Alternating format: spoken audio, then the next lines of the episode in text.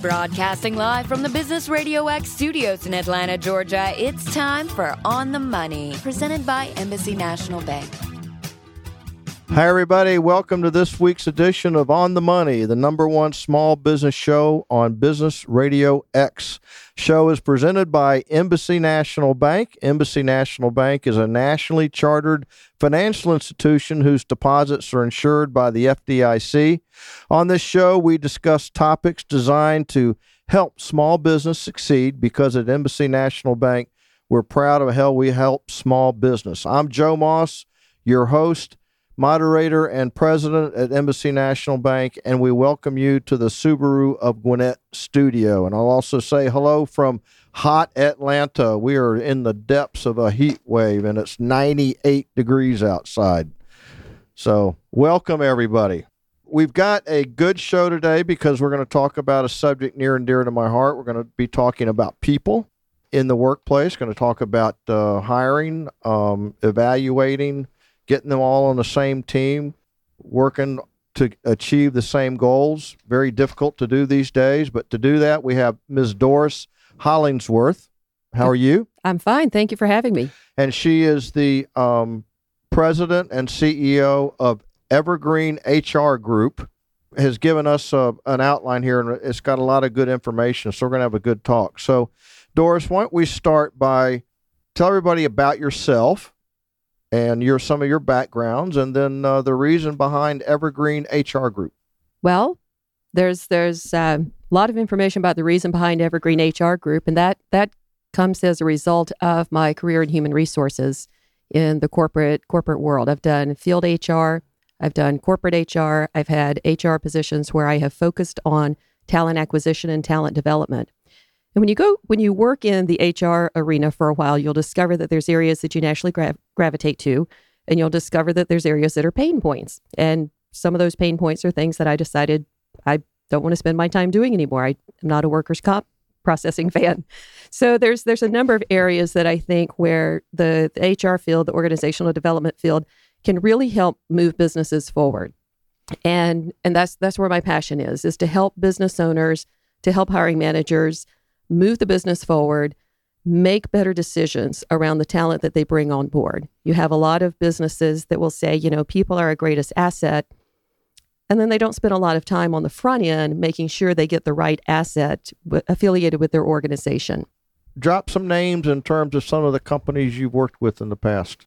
I have worked in the past with Comcast Communications, worked in their division office here in the in the southeast mm-hmm. in a talent development and acquisition role. Um, have worked, spent some time with Carter Real Estate, commercial real estate firm based here in Atlanta, long history in the Atlanta market. Uh, do a lot of good development projects in the area. Uh, have worked with Alltel Corporation. Mm, okay. um, worked with a subsidiary there for a, a sales and distribution subsidiary of the organization. I've worked with a um, uh, industrial distribution firm called MSC Industrial Supply. They sell and distribute high speed cutting tools mm. and big, large drill presses and industrial drill presses. So, a wide variety of businesses with a wide variety of people. Wide variety of people, a lot of different levels and skill sets of people involved, from people who are interacting with the customers on a day to day basis, to people who are primarily backroom operations, to people who need to be involved in fairly complex and sensitive uh, business discussions and negotiations. Okay.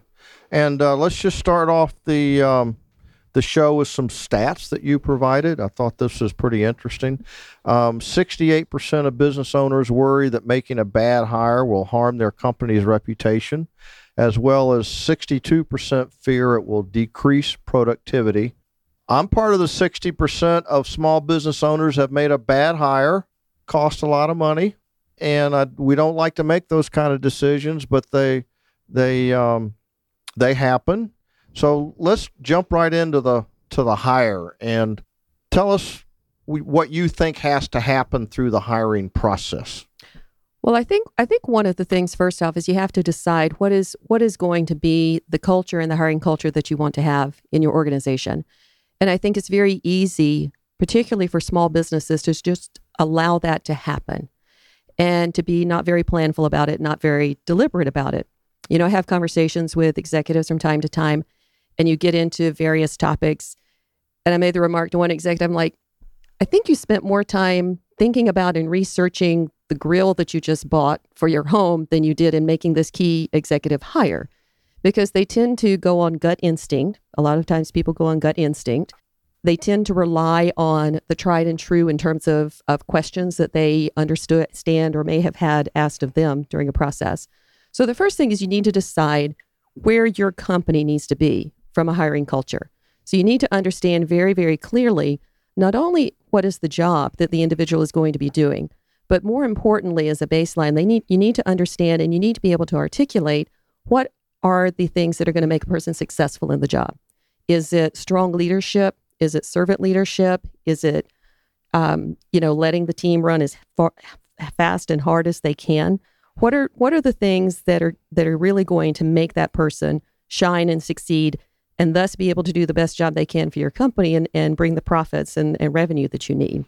Um, but it's important to make sure someone actually fits the overall corporate culture as Right. well, correct? Right. So, um, who's responsible for defining what they believe that culture to be?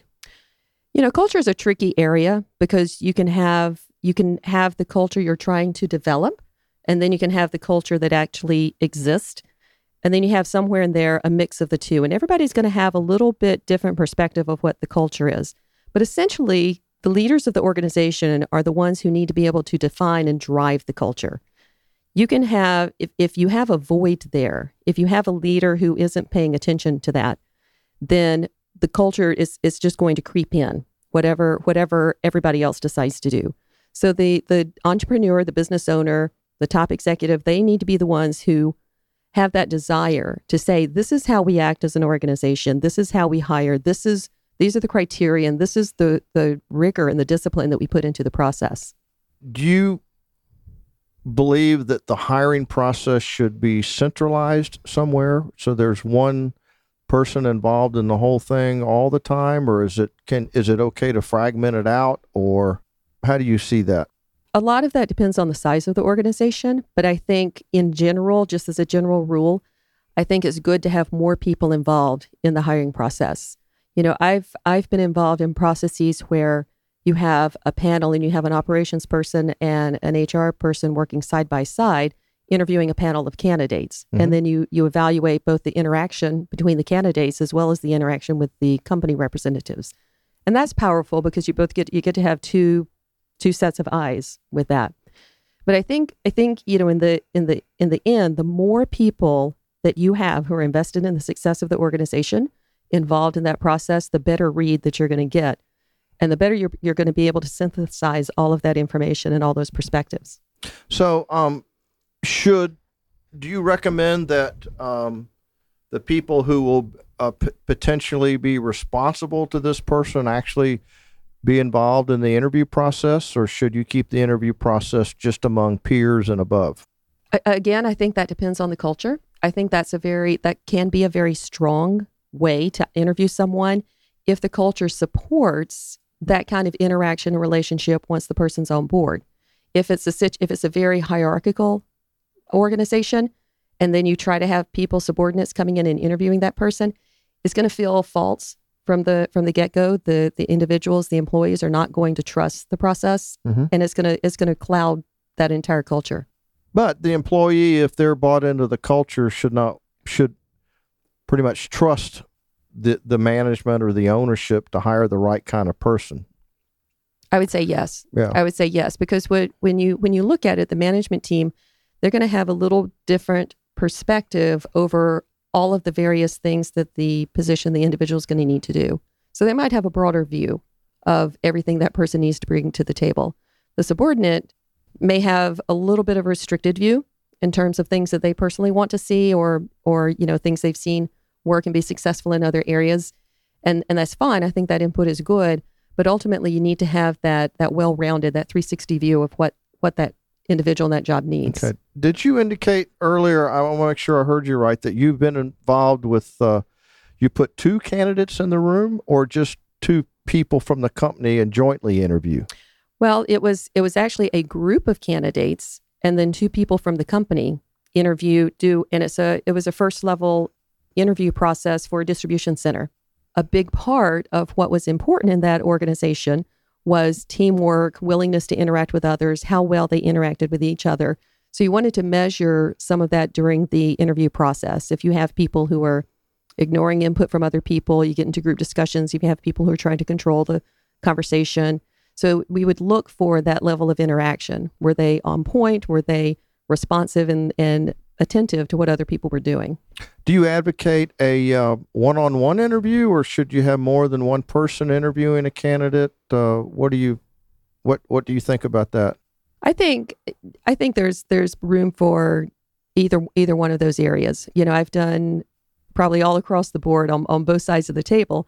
I've been the the candidate that you know walked into an interview and there were like 24 people. It was like a group meeting of everybody Hello. that would touch, right? and and it's a little daunting, uh, but also you know you get that you get that one on one. I think um, you know if people are very good at interviewing, then I think you can get very good conversations. And if you're using some of the right tools at your disposal to help drive that interview conversation, then you know one-on-one conversation interviews I think are are very productive because you can really do a deep dive into some of the background and experience. And get a feel for some of the personal issues and how just how they overall react to things. How they overall react, and also, um, you know, really, really dig, dig deeper. I think, I think one of the things we don't do well is we don't dig deep enough. We we don't we don't take a business success, for instance, that someone says, "Oh, this this is the result that I had. I did this kind of a turnaround, and this is what we did, and this is the market share that we gained." I think we talk sur- superficially about some of those things and we don't dig into the details. Well, how did you do it? What was the plan you put together? How long did it take you? What were the obstacles you faced? Who were the internal customers and the people that you had to negotiate with mm-hmm. in order to make this happen? You know, was there, what did you do wrong? And what would you have changed and done better? I think we don't, too many times, hiring managers talk about what the success and the outcome was, but they don't really get into the details of exactly how the person accomplished that.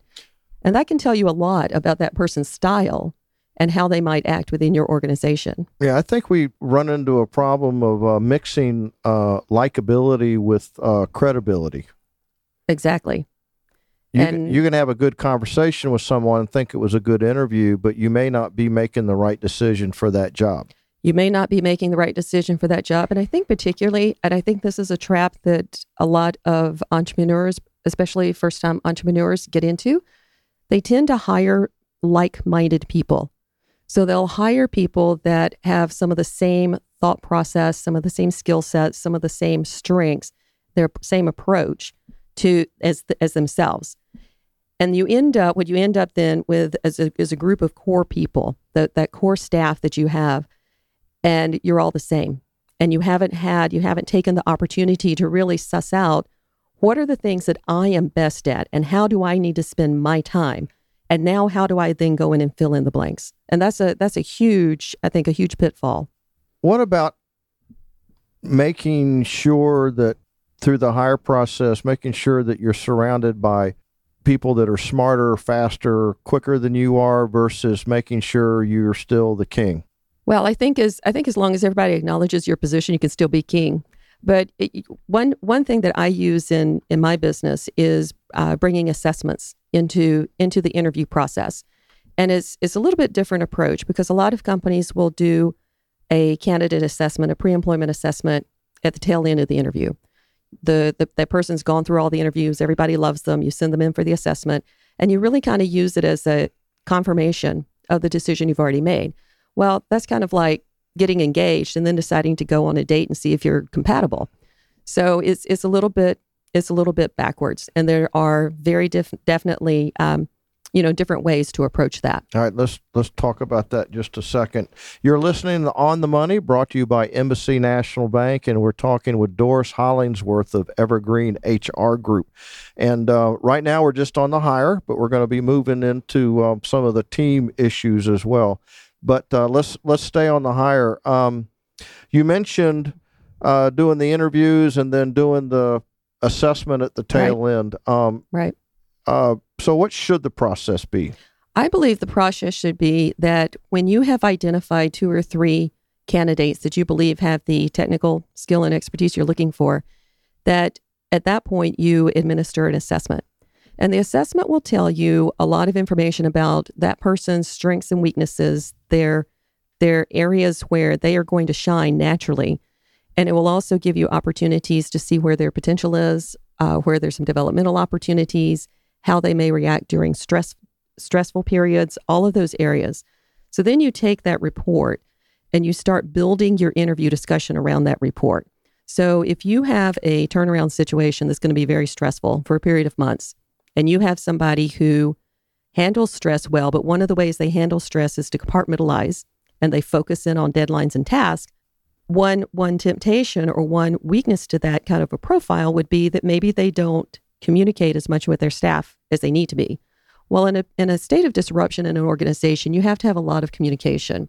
So what would what you would do there is you would be able then to during the interview, you would be able to identify what those tendencies might be and and draw out during that conversation how they have managed that in prior stressful situations. Now, would you do that by talking about what the assessment or profile said, or would you do it in a less direct way? Uh, in a less direct way. So what you want to do is you want to take that information, at least on the interview side, uh, on the on the, you would take that information and identify where some of the cautions might be, or some of the you know potential pitfalls in a stressful situation, and build your interview discussion around that. So you would have discussions around talk to me about a stressful situation and how you managed that. What kind of communications did you have with your team? How did you make sure that you communicated appropriately? Did you run into problems with that style? And then carry it that through. So you're actually talking about um, planning for the interview up front. Yes. Oh, yes. oh, yes. what a concept.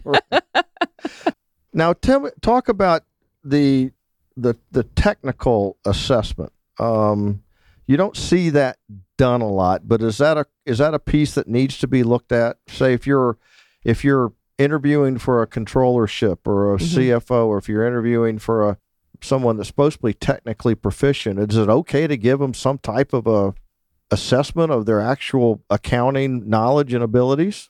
I, I think I think absolutely it's okay to to test for that, but I think you have to recognize that there's a potential downfall the higher level position there is in doing a technical competency assessment.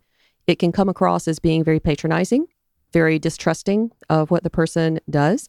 So, in that instance, you probably would be better served to move into the reference discussions.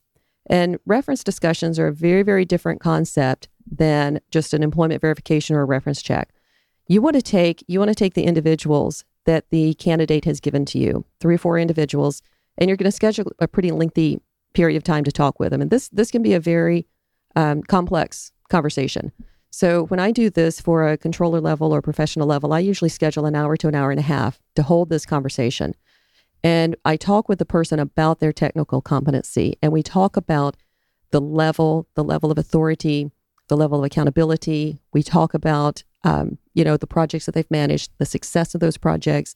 We talk pretty candidly about failures you know we have that conversation. So i will i will lead off by having a pretty you know a few minutes just to chat about here's the job here's the level of the job here's the scope of responsibility here's the accountability here's the key components here's the critical path for success for the job.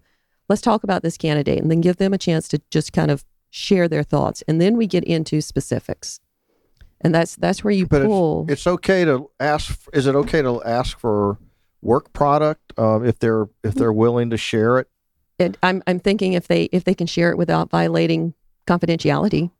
Um, and then what you you mentioned the reference uh, discussion. I guess that's uh, uh, asking if you can call the references. Um, can you say what what what likely am I going to hear from people that I that you've worked with in the past? Is mm-hmm. that a fair question? That's a very fair question. And there's two there's that's one of the questions that I'd like to ask the candidate. The first is, you know, does this will this person expect me to be calling them?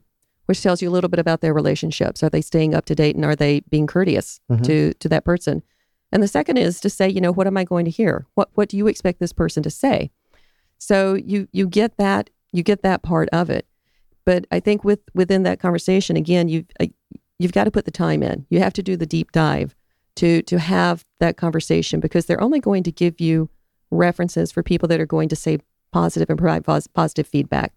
But you can you can pull out a lot of information about really where that person shines, and then conversely where they may not, by through those conversations. And as you have those conversations around, you know, where is what what was the best projects this this person did? Why why did it work out that way? And you you have that continuing conversation about, you know, really what that person brings to the table. You establish the rapport and then you can have honest conversation about you know what's a what's a management situation where this person would not thrive? What's going to be an obstacle for this person?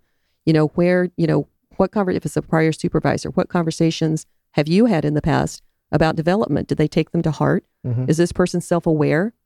You know do they evaluate their own their own competency and skill set in today's world, there's so many different places you can go and get people can ways to send applications. There's Mhm. LinkedIn, there's monster.com, there's uh, word of mouth, there's everything. What from a, an employer standpoint, what's the best way to find somebody?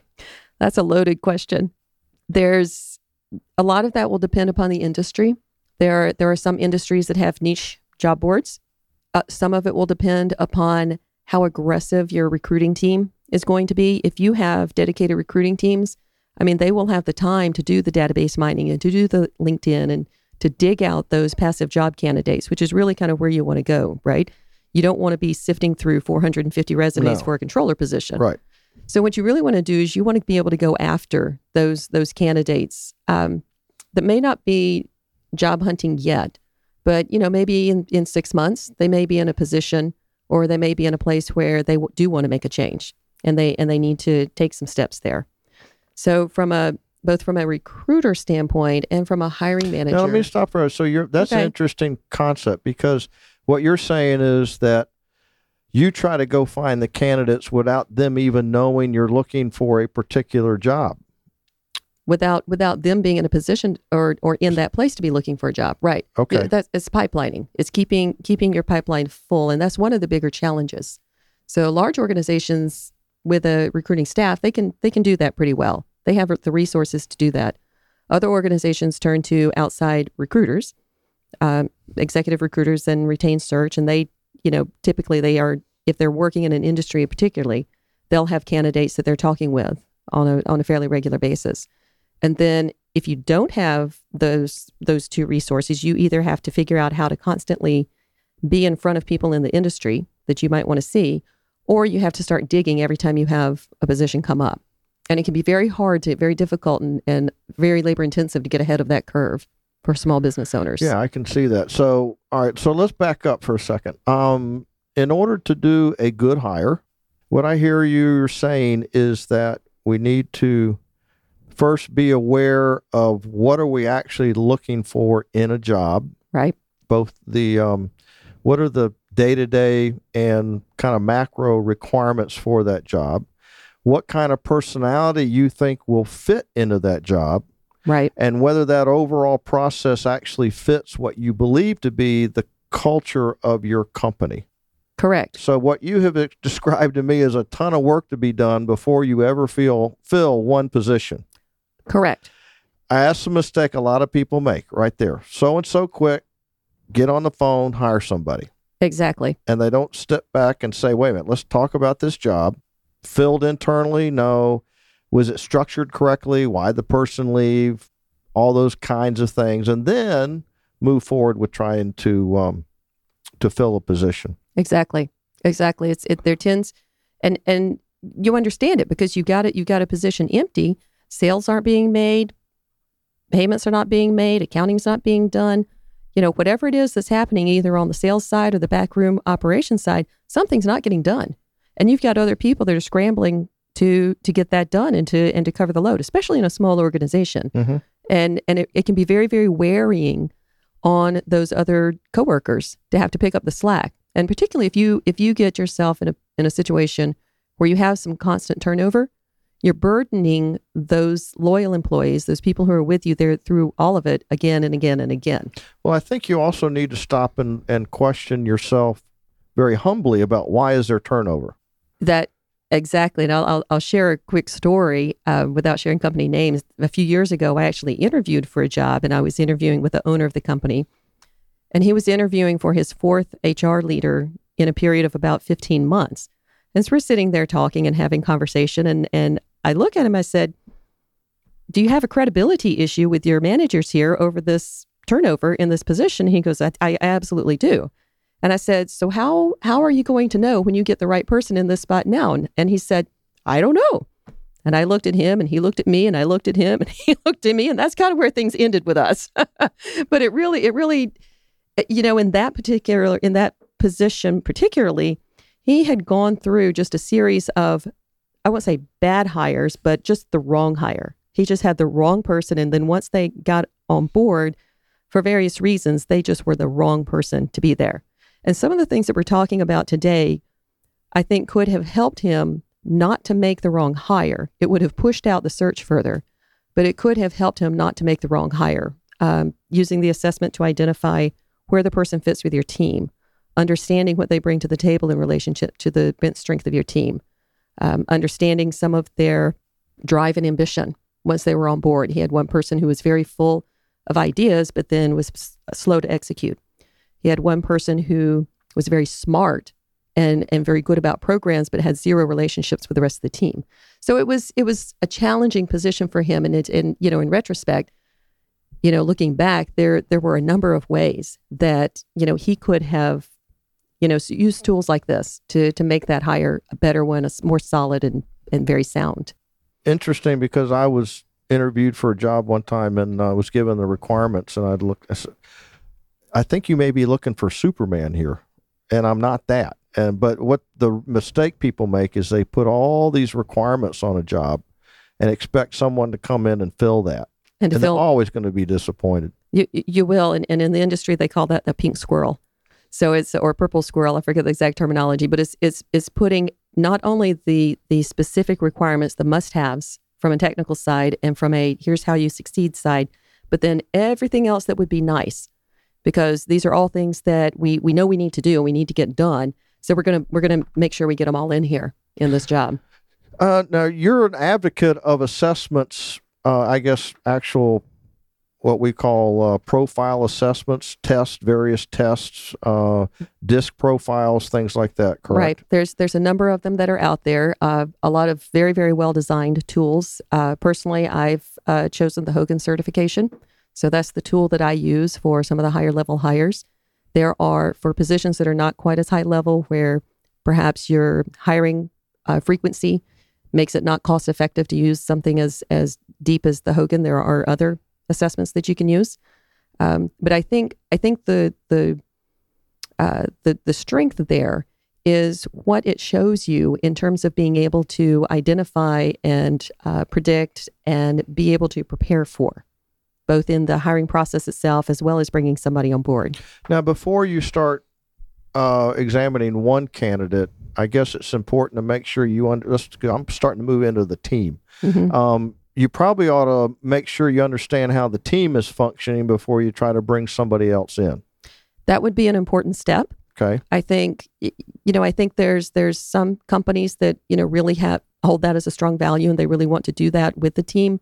But I, I think that's a very strong way to go because then you understand not only where is the leader and then where are the other individuals on the team. You can identify, you know, where do you have gaps on your bench strength in terms of how people approach things? Do you have somebody, do you have a lot of hard chargers and you need a, a, a cautious person there, somebody to kind of say, hey, let's let's stop and think about this for a minute and maybe look at it a different way.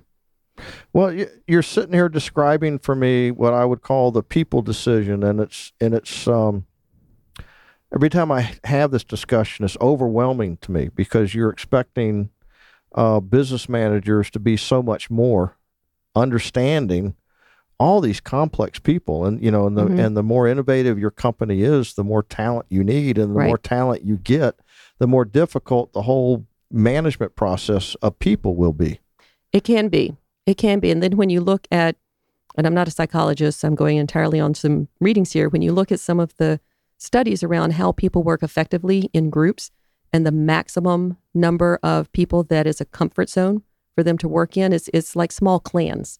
So teams worked better together in small clans. So then you also need to figure out how many clans, how many teams can somebody manage and interact with within the business place there and then move that into that that further understanding.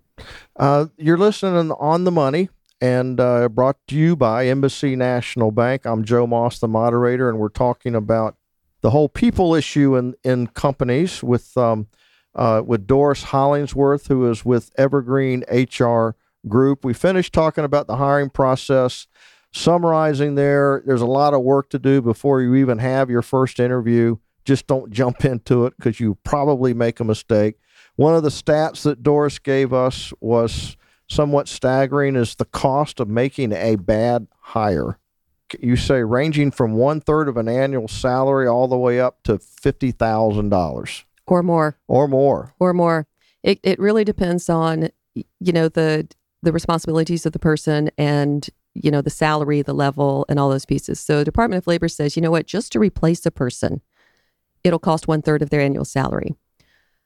SHRM, Society for Human Resource Management, some of their reports and stats show that it's anywhere from twenty-five to fifty thousand dollars to to go through that whole cycle process. And but it's not surprising when you consider all the things that go into actually making a hire. You have to source the person. You have to have time for interviewers. You have interview cost if you are bringing people in from out of town. You lost have, revenue. You have lost revenue. You have ramp up time. You have training time. You have lost productivity you know, if you've got somebody who's, you know, slow to ramp up, you've got lost revenue, you're, if you're missing a turnaround opportunity. And and that's just kind of on the financial piece. That's just kind of the the numbers there. So if you've got you know, if you've got a candidate and, and you're paying somebody a hundred, hundred and fifty thousand dollars in in a pretty key position for your organization, if you make a bad hire and the and either lose that person or they're just wreaking havoc on your organization, it could impact up to two and a half times their salary. It could be a quarter of a million dollar mistake. And on top of that, you're disrupting the candidate as well. You disrupt the candidate as well. And if you're if you're looking at running a um, ethical organization and making decisions of integrity, you you care as much about the candidate experience as you do the person that you bring on board and, and the rest of your team. And I and I think that's where a lot of companies, you know, they want to be. No, no, company wants to be seen as the bully out there or the, you know, just the the gorilla that's that's out there. You know, and ideally, you would want every candidate that that is working with your company to coming through your your contact to have that good experience. Right. Yeah, and in fact, sometimes uh, I advise candidates: Are you sure you want to do this? I mean, right. because you're stepping out of your comfort zone a little bit. Maybe you should focus on what you're really good at, and this may not be it. Valid point. And, Valid point. And uh, you know, you may like the person, you got to do what you think is right for them and right for the company.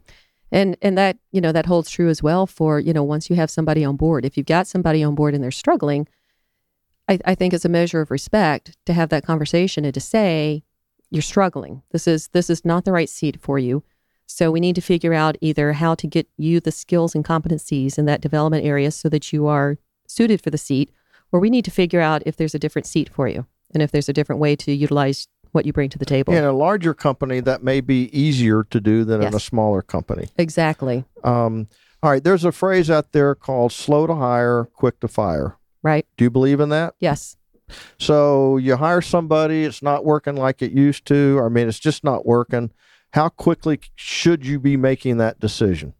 This is going to be one of those depends. It depends kind of answers because I think when when you've got somebody where you know there's a there's a skill set maybe it's a technical skill set or or something that they need to learn is a, is an industry change if it's um, just a new a step up for a job for them and they need time to adapt they need time to learn and they're willing to learn and they're very self-aware and they understand what they need to do to get mm-hmm. there then I would slow it down a little bit. I wouldn't I wouldn't come in, you know, 30, 45 days into it and, and we're done. Pull the trigger. Yeah. Yeah. I think that's kind of unconscionable and, you know, just not a good decision. I think that's part of your that's well, part that's of a, you know, and that's a conversation that you should be having up front before they even come on. And this is where you use the assessments and you identify here's the things that they they have, here's the things they don't have. Can we live with that as an organization? Can we coach the person through that? And then you get into that 100 day plan. Here's how we do it. I like the 100 days because they say that you can almost pretend to be somebody you're not for up to 90 days. Right. And eventually it's going to, the, the facade will crumble and they'll find out exactly who you are. So now I see where the 100 days comes in. You get you get the 100 days and and not only to to really understand who the person is and get to see them in action over a number of situations and through a number of, of stress points and and you know challenging situations and internal negotiations but also you know that 100 day plan which is honestly an extension of the assessments once you've made the decision to hire you use that that 100 days to identify what are the what's the critical path that this person needs to follow in order to now be successful in the job. And that can be relationships to develop it can be the specific tasks that need to be involved there's maybe critical issues that need to be resolved coming on board. It's going to be who are the critical internal customers external customers you know what are the touch points? So you, you put together a formal plan and then you put in accountability both for the hiring manager as well as the new hire and this is where you know one of the the thing, services that I offer is to go in, help put that plan together, and then I'm the nag. I'm the person sending the calendar reminder saying, "Have you had your weekly? Have you done? Have you met with this person yet? Have you had lunch with this person? Have you addressed Have you addressed these issues yet?" So you've got that that's sitting out there. Um, you know, I just looked at the clock. We're going to have to wrap this thing up. We're going to have to do this again very, very soon because um, I think it's such an important issue. Um, is there any kind of business that this conversation does not apply to? I would say no. Yeah, you're correct. uh, every because look at it, every business, every entrepreneur starts a business with the intent to make money, run a business, do well in their services or their products. They want to treat their customers well. They want to deliver a good product. And in order to do that, you have to have the right people on the same path. They all need to be on the same path with the same end goal in mind. Well, and we see this a lot where someone starts a business and something they're good at doing. Right. But to take it and they can survive for about the first six to nine months. See this all the time. But after nine months, they have to figure out wait a minute, it doesn't matter what I'm good at anymore. I have to learn how to run this company. Right. So if they came in with a technical flair and then all of a sudden, as you're saying, um, I got people to manage, uh, they need to learn that pretty quick. They need to learn that pretty quick, or else they're going to spend or find whole... someone or to help them learn it. Exactly. And if they don't, they're going to spend a whole lot of time in what I call remediation and repair. Right. Well, um, Doris, thank you so much for being on the show. Tell everybody how they can get in touch with you. Uh, you can visit my website. It's www.evergreenhrgroup.com. We have a Facebook site for with that same evergreenhrgroup.com. And you can find email and phone number on both the website and Facebook. Uh, feel free to shoot me an email, give me a call, and we'll chat about some of those struggles. Well, it's been um, really good having the conversation and um, been a very, very good show. So uh, that's our show for today. This has been On the Money, the number one small business show on Business Radio X. We're presented by Embassy National Bank. Uh, be sure to follow us on Twitter at on underscore the underscore money and then the number one.